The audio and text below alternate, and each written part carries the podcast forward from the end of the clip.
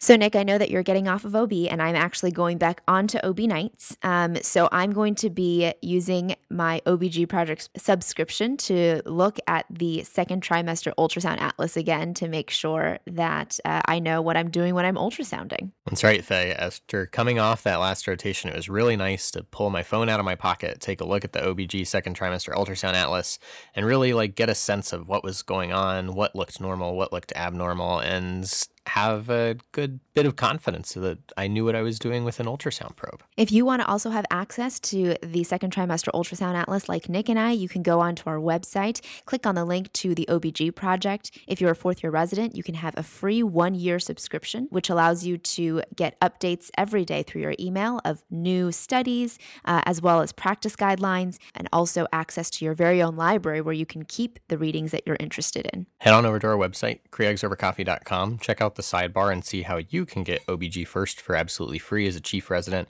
or find out more about the OBG project.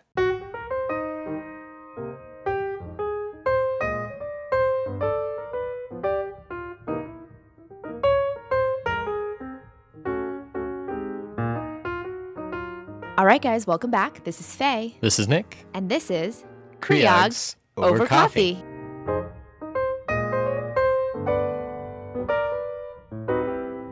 Today, we'll be talking about the very important topic of vulvar itching because I feel like this is a complaint that I get a lot in the office. So, Nick, uh, what are our learning objectives for today? So, we'll start off by discussing the conditions that can cause vulvovaginal itching. We're then going to talk about how to work up the complaint of itching. As you said, this is something that's very, very common. Um, and then we'll also discuss management of different causes of vulvar itching. One kind of reference book that we had in preparing for this talk, as well as something that you all might find very helpful, is the V book by Dr. Elizabeth Stewart. Um, so if you're out there, Dr. Stewart, thank you. All right, so Nick, let's say you have a very common scenario in your clinic. Um, so basically, you walk into your patient's room and she says, Hey, Dr. Burns, my private area itches. What do you do? First, we'll have to talk a little bit more about everything regarding that, and we'll kind of talk about, you know, you want to get history, acuteness, and all of that stuff, but you guys know that already out there that we're going to talk history all the time. So let's just jump straight into the different conditions that cause vulvovaginal itching. And we'll start off with benign things. So the most common culprits are vaginitis, right? So the usual culprit is Candida vaginitis or a yeast infection. Um, and from your creogs, from your you know case files book when you were a third year med student and all of that, we all know that this is clumpy white vaginal discharge. Candida albicans will look like pseudo hyphae on a wet mount, um, but there are other types of Candida actually, and we'll talk a little bit more about that later on. There are other types of infections that don't usually cause itching, but you could consider things like bacterial vaginosis, gonorrhea and chlamydia, trichomoniasis. Another possible condition is something called desquamative inflammatory vaginitis. And this is a condition that's more likely to be associated with large, large amounts of discharge and vaginal itching. And kind of a last on our differential diagnosis in the form of vaginitis is atrophic vaginitis, which is probably the most common thing in postmenopausal women. The other things that are benign that could cause itching are things like lichen planus, which is something that can involve other areas of the, of the body as well. Lichen planus appears as red or purplish raised rashes that can be hypertrophic or ulcerative, um, and it can actually lead to something called lichen simplex chronicus, which is basically an area of thickened skin that has been caused uh, due to repeated rubbing and scratching. We can also have things like dermatitis, um, so not just things that occur on the vulva or vagina, but you can think about things like eczema. People who have eczema in other places could also have it um, on their vulva, and this usually appears as itchy red rash, and it's usually on the flexor surfaces that you could see on their arms and legs. Other things are things like contact dermatitis, so being exposed to something that they are allergic to, or even psoriasis, which appear as red plaques that have silvery scales on top. Nick, what are some worrying things that could cause um, vulvovaginal itching? Yeah, so one that's probably more common that we think about is something called lichen sclerosus. Um, so, unlike lichen planus, lichen sclerosus is a chronic, progressive, inflammatory mucocutaneous disease of the vulva that occurs in women of all ages, but has a bimodal primary distribution that, again, the incidence peaks in prepubertal years and in menopausal years. Um, the classic description of lichen sclerosus is thin, parchment paper like or cigarette paper skin that is white with destruction of the architecture of the skin. The reason that this particular skin condition is particularly worrisome is that it can house neoplasia. Um, and also, it can cause narrowing of the introitus um, that can also be painful as well. And then, kind of along those same lines, the sort of other thing that we can think about is vulvar intraepithelial neoplasia, or VIN, um, which is a precancerous lesion. And also could potentially be housing vulvar cancer. Um, so we want to make sure that, again, we look for things like that. Faye, let's move actually into those malignant categories now. Two things that you should definitely be worried about if you have someone who comes to you with vulvar itching and you're doing an exam and you see this. One is extramammary Paget's disease, which has an eczematous appearance with slightly raised edges and a red background. This is a very rare malignancy that originates in the vulvar apocrine gland bearing skin cells. And the last thing is vulvar cancer, which is usually squamous cell carcinoma. All right, Nick, so we've kind of talked about a lot of the things that can cause vulvovaginal itching. So, you know, if you were to tell all of these things to your patient, it would probably not be very helpful. So instead, how are you going to work her up? Yeah, so let's start again back where we mentioned before the history and physical. We're going to do an obvious complete history and physical, but something that can help us sort of narrow down our focus on this particular complaint is just focusing on how long has the itching been going on? What have you done so far for the itching? Has anything helped or made it worse? Um, where is the itching exactly? You know, itching that's actually inside the introitus versus around the introitus or the vulva can also point you in different directions. One of the more common things, particularly for younger women, is to discuss a vulvar hygiene history. So, what are you using around the vulva? Are you using any products? Are you shaving? Are you waxing? Um, any other depilatory practices um, that can cause sort of an irritation in the area? And then you also want to get either a menstrual history or a menopausal history as well to know kind of what your differential might need to expand into. Faye, if we move on to the physical exam, what are we looking for? You know, we want to do a full physical exam, but some things to point out here is before you even look in that area, you want to do a quick skin exam. Look in other areas that are common for patients to have rashes that are due to eczema or psoriasis or things like that. So, for example, do they have eczema? Do you see it on their flexor surfaces on the inner uh, side of their elbow? Do they have psoriasis? Because um, that could very well also be on the vulva. We then want to do a physical exam where we actually look at the skin um, on the outside. So, looking at the patient's inner thighs, on the mons, um, on the actual vulva itself before putting in a speculum to take a look. Look at the labia majora. Is there a color to the rash? Um, is there itchiness that they can point to? Is it located specifically just at one region, or is it a more global process in the whole area? Then go from the top down. Is the clitoris and the clitoral hood intact? Has there been destruction of architecture that you can see? What about the labia minora? Has that been ablated? That could be a sign of vaginal atrophy. Is the skin thin with whitening? Um, then you would think maybe lichen sclerosis, Or is the skin very thickened? Um, and that would cause you to think about something like lichen simplex chronicus. Look at the size of the vaginal opening. Is that normal? Is there any type of discharge or redness or raised bumpy areas? And of course, don't forget to look around the anus because that area can also have uh, the same uh, process involved.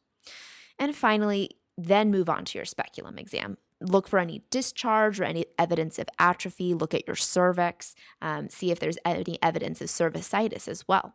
So now that we've done all that, Nick, let's move on to the next step, which is going to be our wet mount. What are you looking for there? Yeah, so the wet mount, I think, is one of these classic gynecologic exams that's, even though it's something that we all learn, can easily be messed up, right? So there's a bunch of things that you need to look at. First is doing a nitrazine test to look at the vaginal pH. Um, remember that the vagina should be acidic, ideally a pH less than 4.5. So a basic pH can suggest a bacterial infection, a decrease in the natural bacteria of the vagina that are primarily lactobacillus, that by their name sounds like they produce lactic acid. Um, atrophic vaginitis can also have a basic pH as well. Um, so that's another consideration when you do have a basic pH. Moving from there, you can also do a whiff test. Um, the application of potassium hydroxide to a microscope slide with a amine smell or a fishy smell can suggest bacterial vaginosis. Um, and so that's another common diagnostic test that you can use. The money in the wet mount, though, is in microscopy. Um, and you're going to, again, take a vaginal smear and suspend that in saline to take a look at the cells and other things that may be present. So, first, we'll take a look at the squamous cells. You want to look for large, squarish cells with small nucleus or seemingly no nucleus. This is really normal um, for squamous cells of the vagina, and that's what you want to see plentiful amount of. If you see a bunch of parabasal cells, and these are small round cells with prominent nuclei, um, again, you're suggesting that really there's not a large squamous layer at all. So this may suggest atrophic vaginitis. Um, on the other hand, if you see sheets of squamous cells along with a bunch of parabasal cells. Now we're thinking more of that desquamative inflammatory vaginitis that we spoke about earlier. Um, moving beyond the squamous cells and the parabasal cells, though, you can think about yeast. Um, again, Candida albicans has that characteristic pseudohyphae or spaghetti and meatballs type of look. Um, however, other types of yeast may not have this appearance. Um, and we'll talk again a little bit more about yeast later on. Clue cells are another common finding. So if you see those those squamous cells on there, but they seem to have like stippled borders that are sort of fuzzy, that's a clue cell, um, and would be consideration for bacterial vaginosis as well. And then you can also see other stuff on the slide too. Um, no, trichomoniasis is probably one of the more funky ones that you can see on a slide when you see little things squiggling around. Not very fun. It's kind of gross to see, I guess, when you see it, um, but it's something that you'll never forget. Um, you can also see things like sperm on a microscope slide if you're seeing somebody in the emergency department. All right, Faye, no, moving beyond the wet mount, though, what else can we do? So you can think about doing labs and potential biopsies. These aren't really necessary if you can diagnose what's going on with your uh, wet prep and your skin exam. One type of lab that you can think about doing is a genital culture. For someone who has been diagnosed with yeast or BV multiple times in the past and have tried multiple treatments without resolution, you could think about maybe sending this for different types of bacterial infections inside the vagina. So, um, a strange one that um, you may sometimes see in someone who's had multiple bouts of antibiotics is actually group A strep vaginitis. Or you may also find resistant yeast, so Candida albicans, that's resistant to diflucan, um, or other types of Candida species like glabrata or lusitaniae that you may see. Um, and these may require different types of antifungals to treat. The last lab that you may consider is a patch test with an allergist. So, this you can consider in someone who just can't figure out exactly what they're allergic to. They've tried to cut out everything that may be irritating to them. So, they're, you know, wearing their cotton underwear, they're doing airtime, all of those things, and they're still having what appears to be a contact dermatitis rash. They may be allergic to something very specific and they may benefit from this type of testing. Last of all, if you have an area that you've been treating where the area around it has gotten better, but there's a specific area that there's a rash or a raised lesion or something like that that just hasn't gone away despite weeks of treatment, that's when you should think about biopsy because that's when you're concerned that this area may be cancerous. Also, if you have an area that you think is lichen sclerosis, you may also want to biopsy that to have biopsy proven lichen sclerosis, but also because remember, lichen sclerosis can harbor cancer within it. All right, Nick, so let's talk about the last part, which is management how, what do you tell these people who come to you with vulvar itching?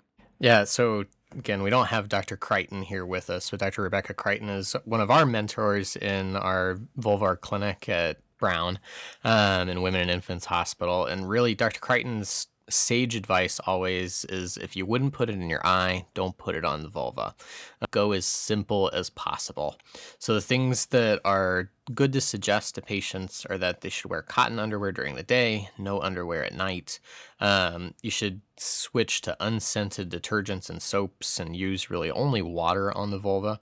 Um, it's like a self cleaning device, so you shouldn't have to use extra soap or detergent really to help clean the area. With respect to lubrication, coconut oil or other types of inert vegetable oils are a good choice. With intercourse, the suggestion for latex condoms and providing your own silicone lubricant um, is another important thing that has minimal additives to it. And then avoiding panty liners during the day and wearing them during only periods is also another important aspect to kind of simplify a hygiene routine and prevent any external irritation to the vulva that may contribute to itching. Faye, let's talk about a little bit of treatments though for specific conditions. Yes. And one thing too to tell your patients is that if they're using coconut oil during the day, to not use that as lubrication if they're using latex condoms because the coconut oil will break down the latex condoms. So, on to treating the condition. So, if they have yeast or BV, treat them with the appropriate medications. If this is the first time that this has happened and it's their first yeast infection or their first um, bacterial vaginosis infection, treat them with the first line agents that you have at your hospital. For us, it would be diflucan for the yeast versus miconazole uh, cream inside the vagina, or for BV, Metrogel cream or metronidazole by mouth. Then, if you have sent a genital culture and they suggest that they may have some type of resistant uh, microorganism, treat with the appropriate antibiotic or antifungal then. For lichen planus, really the biggest thing is to stop the scratch. And so that means giving your patient hydroxyzine or Benadryl at night so that they won't scratch the area in their sleep. And if that's still not helping, you can consider corticosteroids as well. What about other forms of treatment, Nick, for things like lichen sclerosus? Yeah, with lichen sclerosus, again, you want to use a high potency steroid, so things like clobetasol, in order to treat this. If it's refractory to treatment with high potency steroids over a period of weeks, you can consider rheumatology consultation and treatment with systemic immunosuppressants know, which again, generally aren't prescribing an OBGYN, but touching base with rheumatology or dermatology for that. With malignancy or pre malignancies, again, you're going to need excision for that. And so, when appropriate, referring to oncology is the right move there. All right, Nick, I think that brings us to the end of our vulvar itching episode. So let's go ahead and sum up. All right, so we started off talking about the different conditions that can cause vulvovaginal itching, and we broke these down into benign, worrisome, and malignant. So for the benign things, we talked about vaginitis, the usual culprits like Candida or BV, um, but other things including gonorrhea, chlamydia, trichomoniasis, um, desquamative inflammatory vaginitis that can be associated with large amounts of discharge, or atrophic vaginitis. What also falls into this benign category are things like lichen planus, again, that red, purplish, raised rash that can be hypertrophic or ulcerative, as well as dermatitis like atopic dermatitis or contact derm. We talked about then worrisome and malignant things that can cause itching. The worrisome things are like lichen sclerosus, which is a chronic, progressive, um, autoimmune inflammatory mucocutaneous disease of the vulva. We also talked about VIN or vulvar intraepithelial neoplasia, as well as Paget's disease um, and vulvar cancer. We then talked about the workup of vulvovaginal itch and the things you should be doing in order to make the diagnosis. So, we always start off with the history and physical. With your history, again, you want to focus on the characteristics of the irritation and how long, what's been done for it, where is it exactly. Um, importantly for this as well are obtaining a vulvar hygiene history. What are the things or products that people are using around the vulvovaginal area? A menstrual or menopausal history as well. Um, with a physical exam, um, we want to start on the outside before going inside. So, really looking at the skin and even skin in other areas, because this may suggest a more widespread dermatologic process if you're finding areas that are also irritated in other parts of the body. Um, but with the vulvar exam, again, going from the top down is a good systemic way to take a look to make take a look at the architecture of the skin, look for rashes, look for the size of the vaginal opening, any ablation of the sort of normal architecture of the labia um, and then looking for discharge redness um, or any perianal lesions as well. Then we move on to the speculum exam, looking for any discharge or evidence of atrophy, as well as getting a look at the cervix um, for other processes that may lead to vulvovaginal itching. In terms of the wet mount, you want to look at things like the vaginal pH, you want to do a whiff test, and also look at the microscopy. The vaginal pH should be less than 4.5, and a more basic environment in the vagina would suggest some kind of bacterial infection, decrease in lactobacillus, or maybe even atrophic vaginitis. The whiff test, when you challenge um, the discharge with KOH, if there is a fishy smell, this can also suggest BV. In terms of your microscopy, you want to look for squamous cells, what they look like. Are they large, square cells with small nuclei, or do you see a bunch of parabasal cells? Um, also, do you see things like clue cells, which is your squamous cells that are dotted with bacteria and look like they have this stippled appearance? Finally, do you see pseudohyphae like your yeast or other things like trichomonads? This may also give you a clue as to what is causing your vulvar itching. Can also talk about sort of the more pathologic or laboratory types of findings that can be dealt with during an exam. Um, again, don't always have to do these things if you can diagnose it with a skin exam, but things to consider can include genital cultures for resistant suspected infections, patch testing if there's allergy suspected, or biopsy if you're concerned that an area may be precancerous or cancerous. Finally, in terms of some management, the biggest thing is vulvar hygiene. As Dr. Crichton says, if you wouldn't put it in your eye, don't put it on the vulva. Finally, you want to treat any condition that they may have. So, if it's yeast or BV, treat with the appropriate medications. If it's lichen planus, remember to get them to stop the scratch. And if it's lichen sclerosis, consider a high potency steroid like clobetasol that they would put on the area nightly for about two to three weeks and then taper down from that standpoint. If things are still refractory, then you may consider consultation by rheumatology and treatment with a systemic immunosuppressant. And finally, for malignancies, you may want to refer to oncology. All right, guys. So, once again, this is Nick. This is Faye. And this has been Creogs Over Coffee.